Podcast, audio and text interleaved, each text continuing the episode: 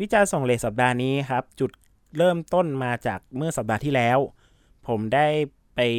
เป็น moderator ใน Clubhouse ห้องหนึ่งนะครับ ที่พี่แม็กพนัทผมอ้างอิงชื่อแกละกัน ที่ทำ club Thai Music อยู่ใน Clubhouse นะครับ แกได้เชิญพี่โอ๊ตอัธพงศ์บุญเสริมทรัพย์นะครับ หรือว่าพี่โอ๊ต Street Funk Rollers นะครับ มาพูดคุยกัน ทีเนี้ยผมก็ เลยแอบถามพี่โอ๊ตไปเกี่ยวกับเรื่องตอนสมัยที่พี่เขาเป็นโปรดิวเซอร์ให้ศิลปินหญิงคนหนึ่งเมื่อ 22 ปีที่แล้วนะครับ ซึ่งศิลปินหญิงคนนั้นก็คือ วิสาอัศเสรีนะครับ หรือคุณชมพู่หรือพี่ชมพู่เออถ้าระหว่างนี้ผมเรียกสลับไปสลับมาคุณชมพู่พี่ชมพู่อะไรก็ขออภัยด้วยนะครับ ก็นักร้องนำรองฟองคนแรกนะครับ งานที่ออกในสังกัดจีนี่เรคคอร์ดเมื่อ 22 ปีที่แล้ว ซึ่งผมว่าน่าจะเป็นศิลปินหญิงคนแรกของค่ายเลยด้วยซ้ำนะครับ นั่นแหละครับ จากวันนั้นเลยเป็นที่มาว่า เออ อยากชวนท่านผู้ฟังรายการวิจารณ์ทรงเลดเราเนี่ย กลับไปหวนคำนึงถึงผลงานเก่าๆที่ดีมากชุดหนึ่งนะครับ เมื่อปี 1999 นะครับ กับงานอัลบั้มวิสา โดยวิสาอัศเสรี ในวิจารณ์ทรงเลดเทปนี้ครับ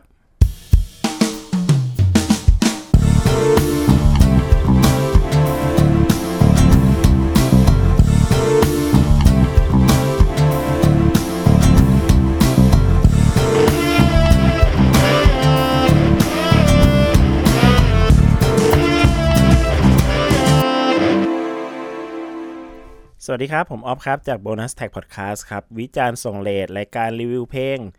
ที่ไม่ขึ้นกับเวลาไม่ขึ้นกับแนวเพลง จะไทยเทศเก่าใหม่ ถ้ามันเลทหรือไม่เลทก็ตาม เราก็จะรีวิวหมดนะครับ กับสัปดาห์นี้นะครับ เราจะรีวิวอัลบั้มวิสานะครับ หรือบางคนอาจจะอ่านเป็นวีซ่าก็ได้ เพราะว่าเขียนเหมือนกันเลย V I S A โดยคุณชมพู่วิสาอัตเสรีนะครับ ตามประวัติคร่าวๆนะครับที่ พี่โอ๊ตได้เล่าไว้ในตอนที่คุยกันใน Clubhouse พี่โอ๊ตได้พูดถึงการทำงานอัลบั้มนี้ว่า เกิดจากที่ทั้งละอองฟอง และ Street Funk Rollers ในชุดแรกนั้นของทั้งสองวงนั้น ได้อยู่ในค่ายร่องเสียงลำไยด้วยกันทั้งคู่นะครับ แล้วก็เป็นวง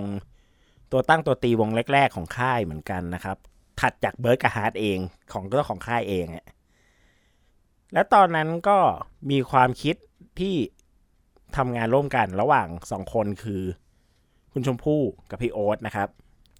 ซึ่งงานที่สองคนทำร่วมกันนั้นก็มีลักษณะที่แตกต่างจากวงเดิมของตัวเอง ทั้งสองวง เพราะงานของละอองฟองก็จะเป็นแบบหนึ่ง คือเป็นแบบสแกนดิเนเวียนเป็น Swedish pop หรืออะไรพวกนี้นะครับ ส่วนของสตรีทฟังโรลเลอร์ก็จะเป็นอีกทางหนึ่งนะครับ คือเป็นร็อกแล้วก็ฟังที่แบบมีความ ดุเดือดอยู่ประมาณหนึ่งนะครับ ก็ แต่งานของในนามวิสาเนี่ยหรือในนามของคุณชมพู่งานเดี่ยวที่ที่พี่โอ๊ตแกมาทำเนี่ย ก็จะมีความแตกต่างกันไปนะครับ เป็นส่วนผสมที่ลงตัว ก็ต่อมาพี่โอ๊ตก็เล่าถึงว่าแกไปร่วมงานกับใครยังไงบ้างนะครับสองคนที่มาช่วยในงานอัลบั้มนี้นะครับ ตามคำบอกเล่าของแกนะครับ เพราะว่าผมไม่มีเครดิตตัวซีดีตัว booklet อะไรอยู่กับตัว พี่โอ๊ตเล่าว่าสองคนที่มาช่วยงานนะครับ คนแรกคืออาจารย์สู ตอนนั้นเป็นสูซิลเจียนนะครับ ก็แต่เรารู้จักกันคุณๆช่วงนี้ก็แกจะชื่อสูดัม drum tech นะครับ ก็เป็นมือกลองที่ตีให้โซลซิกมือกลองที่เล่นตามห้องอัดหรืออะไรเงี้ยนะครับ อีกท่านหนึ่งที่มาแจมคือพี่โอ พี่โอซีเปีย หรือว่าพี่โอดูบดูนี่แหละนะครับ ก็มาช่วยเหลือมาช่วยดูแลให้พี่โอนะครับ โดยเฉพาะ ช่วยรีวิวช่วยแนะนำต่างๆนะครับ เพราะว่าพี่โอแกเป็นคนเก่งแล้วก็จะแนะนำเติมส่วนที่ขาดป่าดส่วนที่เกินให้งานของพี่โอ๊ตได้เป็นอย่างดีนะครับ พอได้ตัวเพลงได้ตัวคนมาช่วยร่วมงานกันแล้วเนี่ย ต่อไปก็เป็นเรื่องของค่ายนะครับ อันนี้ต้องบอกก่อนว่าเป็นข้อมูลเชิงทุติยภูมิหน่อย เพราะว่าผมฟังพี่โอ๊ตเล่าวันนั้น อาทิตย์ก่อน แล้วผมก็โทนทวนความจำตัวเองอะผมไม่ได้จดนะครับ แล้วก็เอามาเล่าต่อในนี้นะครับ อาจจะมีผิดพลาดยังไงก็ขออภัยไว้ด้วยนะครับ ก็พี่โอ๊ตก็เล่าว่าเขาก็ไปหาค่าย ตอนแรกก็จะหาค่ายอื่นไปมานะครับ ก็หาไปหามา สุดท้ายพี่โอก็เป็นคนแนะนำเองว่าณนะตอนนั้นแกรมมี่เนี่ยเริ่มมีการแบ่งเซกชันแบ่งงาน แบ่งค่ายย่อยออกมาหลาย ๆ ค่ายแล้วนะครับ และหนึ่งในนั้นก็คือจีนี่ซึ่งผู้บริหารตอนนั้นก็เป็นพี่นิกแล้วนะครับ ซึ่งตอนนั้นก็เป็นช่วงเริ่มตั้งค่ายกันพอดีเลยครับ ก็มีไท ธนาวุฒิแล้ว แล้วก็สุเมธแอนด์เดอะปั๋งก็อยู่ในสังกัดนั้นแล้วนะครับ ก็นั่นแหละครับงานของคุณชมพู่นะครับ ซึ่งจริงๆ ตอนแรกเหมือนจะฟอร์มกันเป็นวงนะครับ ก็คือมีพี่โอ๊ตด้วยมี พี่โอด้วยอะไรเงี้ย แต่สุดท้ายตอนออกมาเป็นอัลบั้มจริงก็เป็นชื่อ คุณชมพู่คนเดียว พี่ชมพู่คนเดียวนะครับ ในนามวิสานะครับ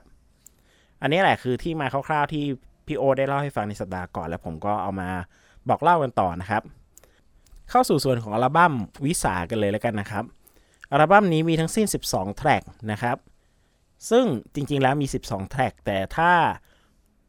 คุณมาตามฟังทีหลังจากในสตรีมมิ่งทั้งหลายทั้งปวงนะครับ Spotify อะไรเงี้ย จะเจอแค่ 11 แทร็กนะครับ แต่ว่าตอนอัลบั้มออกมานะตอนนั้นมี 12 แทร็กแต่ว่าแทร็กที่หายไปจากตัวสตรีมมิ่งนั้นนะครับ เออคือแทร็กที่มีชื่อว่า 4 เลข 4 เลย หรือแทร็กที่ 4 นั่นเองนะครับ ซึ่งจริงๆแล้วมันก็เป็นแทร็กหนึ่งในอัลบั้มนี้แหละ แต่มันเป็นอีกเวอร์ชั่นหนึ่งนะครับ ก็ อันนี้ก็เป็นข้อมูลอีกอย่างหนึ่งสำหรับใครที่จะไปกลับไปย้อนฟังอัลบั้มนี้ โดยเริ่มจากในสตรีมมิ่งเพราะบางคนอาจจะหาซีดีมือสองกันยากหน่อยนะครับ ส่วนแนวเพลงอัลบั้มนี้ก็ถ้าเรียกรวมๆมันก็คือเป็นป๊อปนั่นแหละครับ แต่ว่ามันจะไม่ใช่ป๊อปจ๋าเป็น Swedish หรือทางสแกนดิเนเวียนเหมือนงานของละอองฟองไปเลยอะไรเงี้ยครับ มันก็จะมีความหลากหลายขึ้นนะครับ มีดนตรีร็อกเข้ามาผสม มีดนตรี disco funk เข้ามาผสม มีอิเล็กทรอนิกส์มาผสมนะครับ แล้วโดยรวมงานเพลงก็มีความโตขึ้น มีความเป็นผู้ใหญ่ขึ้น เพราะว่าก็กึ่งหนึ่งต้องยอมรับว่างานชิ้นนี้ครึ่งหนึ่งก็เป็นส่วนของพี่โอ๊ตที่เข้ามาในเรื่องของการเขียนในการ produce ด้วยนะครับ อัลบั้มนี้เริ่มต้นด้วยแทร็กแรกนะครับ เหนื่อยใจนิดหน่อย เหนื่อยใจนิดหน่อย เหนื่อยใจเหมือนกัน จากที่เคยมีใครคอยอยู่เพลงนี้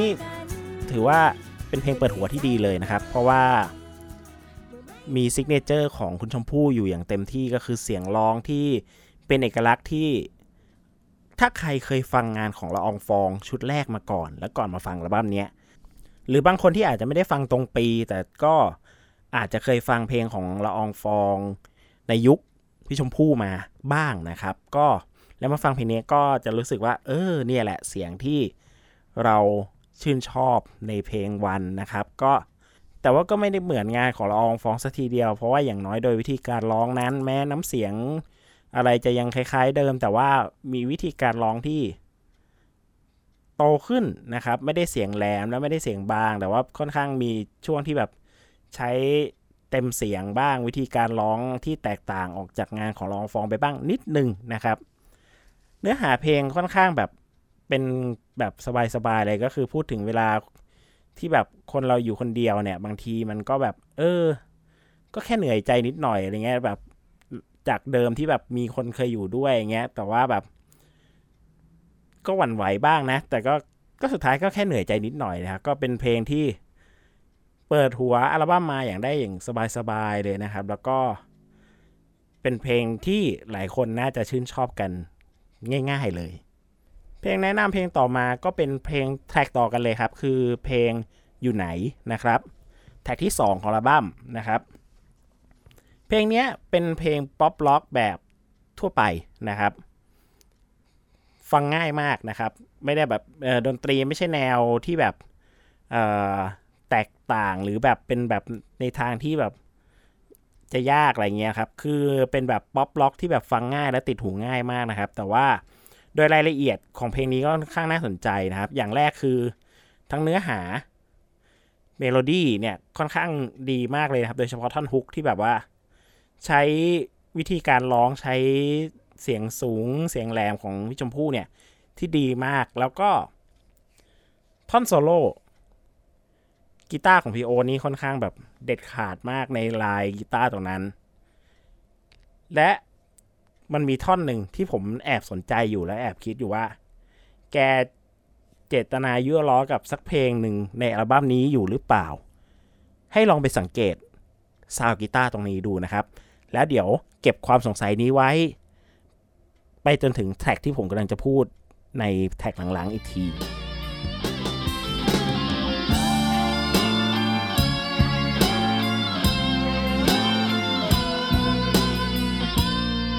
เพลงถัดมาที่ชอบก็เป็นเพลงต่อกันอีกนะครับ ก็คือแท็กที่ 3 เลยนะครับ ก็คือมากเกินกว่ารักนะครับ เพลงนี้เป็นเพลงที่มีความเป็นแบบเอ่อเล่นกับเครื่องเป่าอะไรเงี้ยมีความเป็นโซผสมอยู่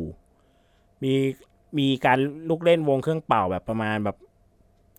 สวยเลยนะครับ ลายเครื่องเป่าตรงนี้ดีมาก เนื้อหาเพลงพูดถึงว่า คนสองคนรักกัน แต่บางทีก็อาจจะไม่ได้แสดงให้บุคคลที่สามเห็น ว่าแบบเฮ้ยรักกันนะ อะไรเงี้ย จนทำให้บางทีคนอื่นอะเขาเดินมาแล้วมาบอกเราแล้วมาบอกฝ่ายหนึ่งว่า เฮ้ย แฟนคุณอะ ช่วงนี้ทำตัวห่างเหินนะทำตัวไม่ค่อยนั่นหรือเปล่า จะแยจะเลิกกันหรือเปล่าเนี้ยทำตัวมินั่นหรือเปล่า อีกฝ่ายหนึ่งก็มีคนมาพูดลักษณะเดียวกันว่า เฮ้ย จะเลิกกันหรือเปล่าเนี่ยดูห่างๆเหินกันนะอะไรเงี้ย แต่เพลงนี้มันบอกว่าว่า แต่ใครแต่ใครจะมารู้ดีกว่าคนสองคนอะไรเงี้ย ซึ่งวิธีการเขียนวิธีการเล่าอะ ผมว่าผมชอบวิธีการเล่ามากคือเออเขาจะใช้ท่อน A1 เพื่อเล่าว่าเฮ้ยมีคนมาบอก มีคนมาบอกฉันนะ ว่าเธอเปลี่ยนไป แต่ท่อน B1 ก็จะบอกว่าเออแต่ใครอาจจะรู้ใจเท่าเรา แล้วถัดมามาเป็น A2 ต่อเลยก็จะพูดในลักษณะนี้ว่า ฉันรู้นะก็มีคนมาบอกเธอเหมือนกันว่าฉันเนี่ยไม่ค่อยดีเท่าไหร่ ฉันเปลี่ยนไปหรือเปล่าอย่างเงี้ย แล้วกลับมา B2 เพื่อย้ำว่า แต่ใครจะรู้ใจเท่าเราสองคน แล้วค่อยตบเข้าท่อน C ที่เป็นท่อนฮุกว่าแบบมากเกินกว่ารัก มันเป็นสิ่งที่มากเกินกว่าความผูกพันอะไรเงี้ย ซึ่งผมชอบวิธีการไล่วิธีการไล่เรียงแล้วก็เล่าเนื้อหาตรงนี้ออกมามากนะครับ ซึ่งเอ่อ คนที่แต่งคำร้องก็เป็นพี่โอ๊ตนะครับ อัลบั้มนี้พี่โอ๊ตเนี่ยจะเหมาในส่วนภาคคำนองเป็นเกือบทั้งหมด แต่ภาคเนื้อร้องก็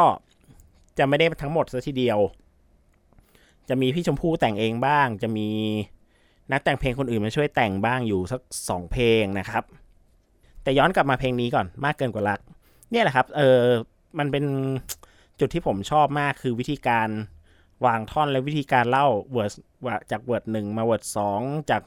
เวิร์ดหนึ่งบีมันเวิร์ดสองบีเข้าฮุกอะไรเงี้ย เสริมด้วยภาคดนตรีอะทำให้เพลงนี้ออกมาดีมากเลยนะครับ อีกเพลงหนึ่งที่ผมชอบนะครับ ก็จะบอกว่าอมตะไหมก็ได้แหละก็คือ ถือว่าเป็นเพลงที่ยังถูกเปิด ยังถูกพูดถึงอยู่เนืองๆอ่ายังถูกเล่าซ้ำอยู่บ้างนะครับ นั่นคือเพลงรักแต่เธอนะครับ ความเด่นของเพลงนี้ผมว่าอยู่ที่การเรียบเรียงดนตรีนะครับ แล้วก็เราจะเห็น signature ในงานชุดนี้อย่างหนึ่งชัดเจนเลยนะครับ ก็คือว่าในงานของวิสานะครับ งานของคุณชมพู่อัลบั้มนี้นะครับ ก็จะสังเกตได้ว่าในลายประสานน่ะจะเป็นลายเสียงผู้ชาย มาชัดเจนนะครับ ซึ่งลายเสียงผู้ชายนั้นก็เป็นเสียงพี่โอ๊ตเองนะครับ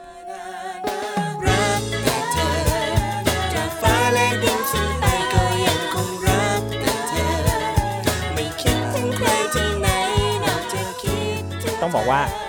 อ่าเป็นการเดานะฮะแต่ว่า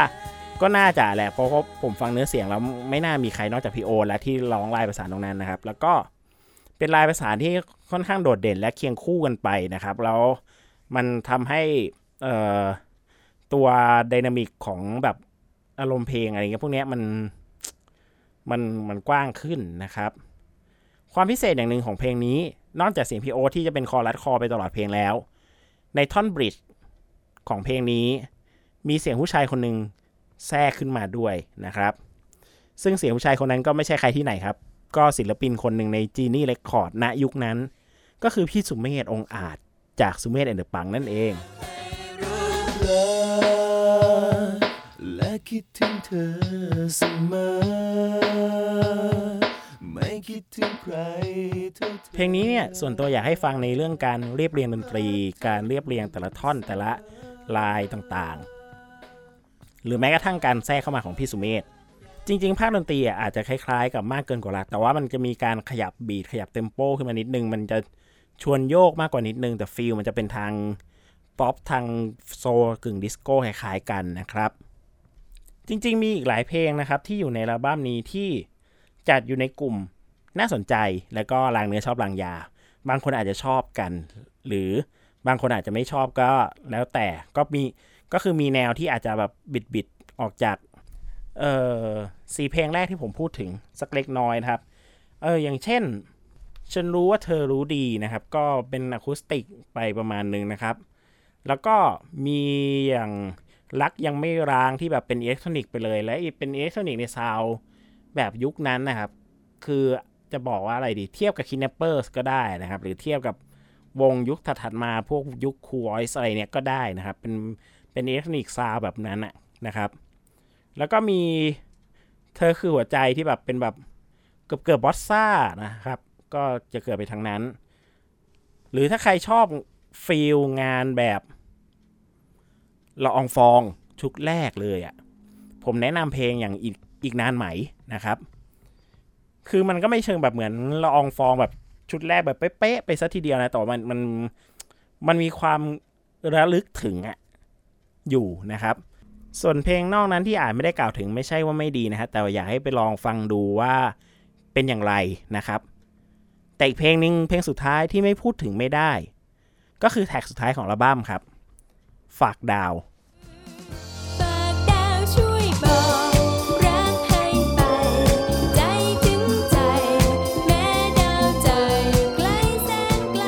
เพลงนี้ผมว่าเป็นเพลงที่ผมชอบที่สุด แล้วมันเป็นเพลงที่โอ้โหยรักที่สุดเพลงหนึ่งเลยฮะแล้วมันเป็นเพลงที่ค่อนข้างดีในทั้งส่วนของเนื้อร้องทำนองการเรียบเรียง และแม้กระทั่งตัวเสียงร้องของคุณชมพู่เองนะครับ ที่ถ่ายทอดเพลงนี้ออกมาเนี่ย ผมว่ามันดีมากเลยนะครับ เพลงนี้เนี่ยพูดถึงความคิดถึงแหละมันเป็นเนื้อหาความคิดถึง ที่แบบสุดท้ายก็ต้องฝากไปกับดาว ฝากไปกับดวงจันทร์ฝากไปกับอะไรต่างๆ ต่อมีอะไรนะครับ แล้วภาคดนตรีมันก็จะมีความเป็นกึ่งกึ่งๆเป็นดิสโก้อะไรนิดหนึ่งนะครับ แล้วด้วยตัวการเรียบเรียงด้วยตัวแบบแค่ลายโซโล่กีตาร์ที่ขึ้นมาท่อนแรก ๆ เนี่ยก็ โอ้ดีมากเลยครับ แล้วท่านผู้ฟังจำได้ไหมครับ ผมเกริ่นไว้ตอนเพลงอยู่ไหนว่า มันมีท่อนโซโล่กีตาร์ ที่มันมาพร้อมกับเพลงเพลงหนึ่งเพลงเพลงนั้นก็คือเพลงฝากดาวนี่แหละครับ ซึ่งตอนที่ผมฟังเนี่ยฟังอัลบั้มนี้แล้วมันเกิดจากการที่ผมอะไปได้ยินเพลงฝากดาวจากที่อื่นมาก่อน แล้วผมค่อยย้อนกลับฟังอัลบั้มนี้ถูกนะครับ สิ่งที่เกิดขึ้นคือ พอได้ยินเพลงอยู่ไหน จากการฟังเปิดอัลบั้มนี้ฟังทางอัลบั้มอะก็แบบเฮ้ย อืมไอเมโลดี้ตรงนี้มันฝากดาวนี่นาอะไรเงี้ย ผมไม่แน่ใจว่าเป็นความบังเอิญหรือเป็นเจตนาเป็น Easter egg อะไรของอัลบั้มนี้หรือเปล่า แต่รู้สึกว่า โหน่าแบบตอนนั้นก็ลอง เฮ้ย ท่อนนี้นี่หว่า มันก็แอบ wow อยู่ประมาณหนึ่งนั่นเองนะครับ โดยรวมอัลบั้มนี้นะครับ เป็นอัลบั้มเพลงป๊อปที่เนื้อหาดีนะครับ ดนตรีนี่ โอ้เชื่อฝีมือพี่โอ๊ตเลยนะครับ แกทำออกมาได้ดีมากนะครับ แล้วก็ ผมว่าติดหูและมีเพลงเพราะและเพลงดีมากหลาย ๆ เพลง ใครที่ยังไม่เคยฟังมาก่อนแนะนำให้ตามเพลงที่ผมเล่าไว้ครับ อย่างเหนื่อยใจนิดหน่อย มากเกินกว่ารัก อยู่ไหน รักแต่เธอแล้วก็ฝากดาวนะครับ ให้เริ่มจาก 5 เพลงนี้ลองฟังก่อนก็ได้ ถ้าชอบค่อยไล่ตามเก็บทั้งอัลบั้มนะครับ แล้วก็หลังจากนั้นใครจะย้อนกลับไปละอองฟองชุดแรก หรือใครย้อนกลับไปฟังพี่โอ๊ตก็แล้วแต่นะครับ ก็ เป็นงานที่แนะนำชุดหนึ่งแล้วค่อนข้าง ผมบอกเลยว่า ในมุมผมอะผมมองว่าชุดนี้ค่อนข้าง underrate มากในยุคนั้นปีนั้นนะครับ เพราะว่า ในช่วงนั้นอะโหไทยธนาวุฒิดังมาก แล้วก็สุเมธแอนด์เดอะปั๋งก็ดัง แล้วก็งานในละแวกใกล้เคียงกันปีใกล้ ๆ กันช่วงนั้นน่ะ ก็มีงานที่ถูกพูดถึงอยู่หลาย ๆ งาน แต่ว่างานของคุณชมพู่ในอัลบั้มวิสาเนี่ย อาจจะไม่ได้โดนพูดถึงมากเท่าที่ควรนะคอนตอนนั้น และตอนนี้ก็เช่นกันนะครับ เลยรู้สึกว่าอยากเอามาแนะนำและมาพูดถึงกันในวิจารณ์ส่งเลทเทปนี้ครับ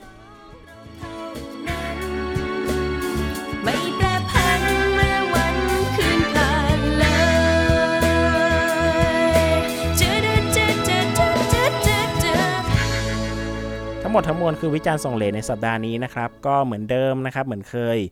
ช่องทางการติดต่อของเราคือ facebook.com/bonustrackpodcast นะครับ Twitter at bonustrackth นะครับ ก็หรือจะติด hashtag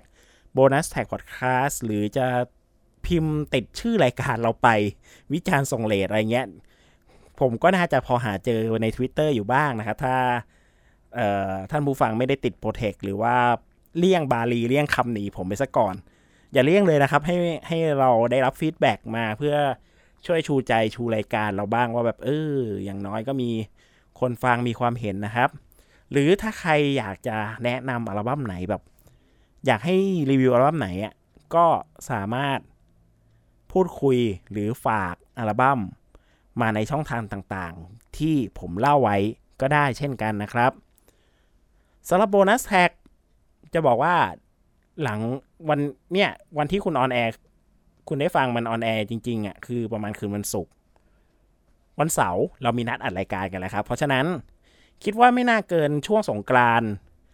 เอ่อคุณจะได้ยิน Bonus Track เทปใหม่นะครับ on air นะครับก็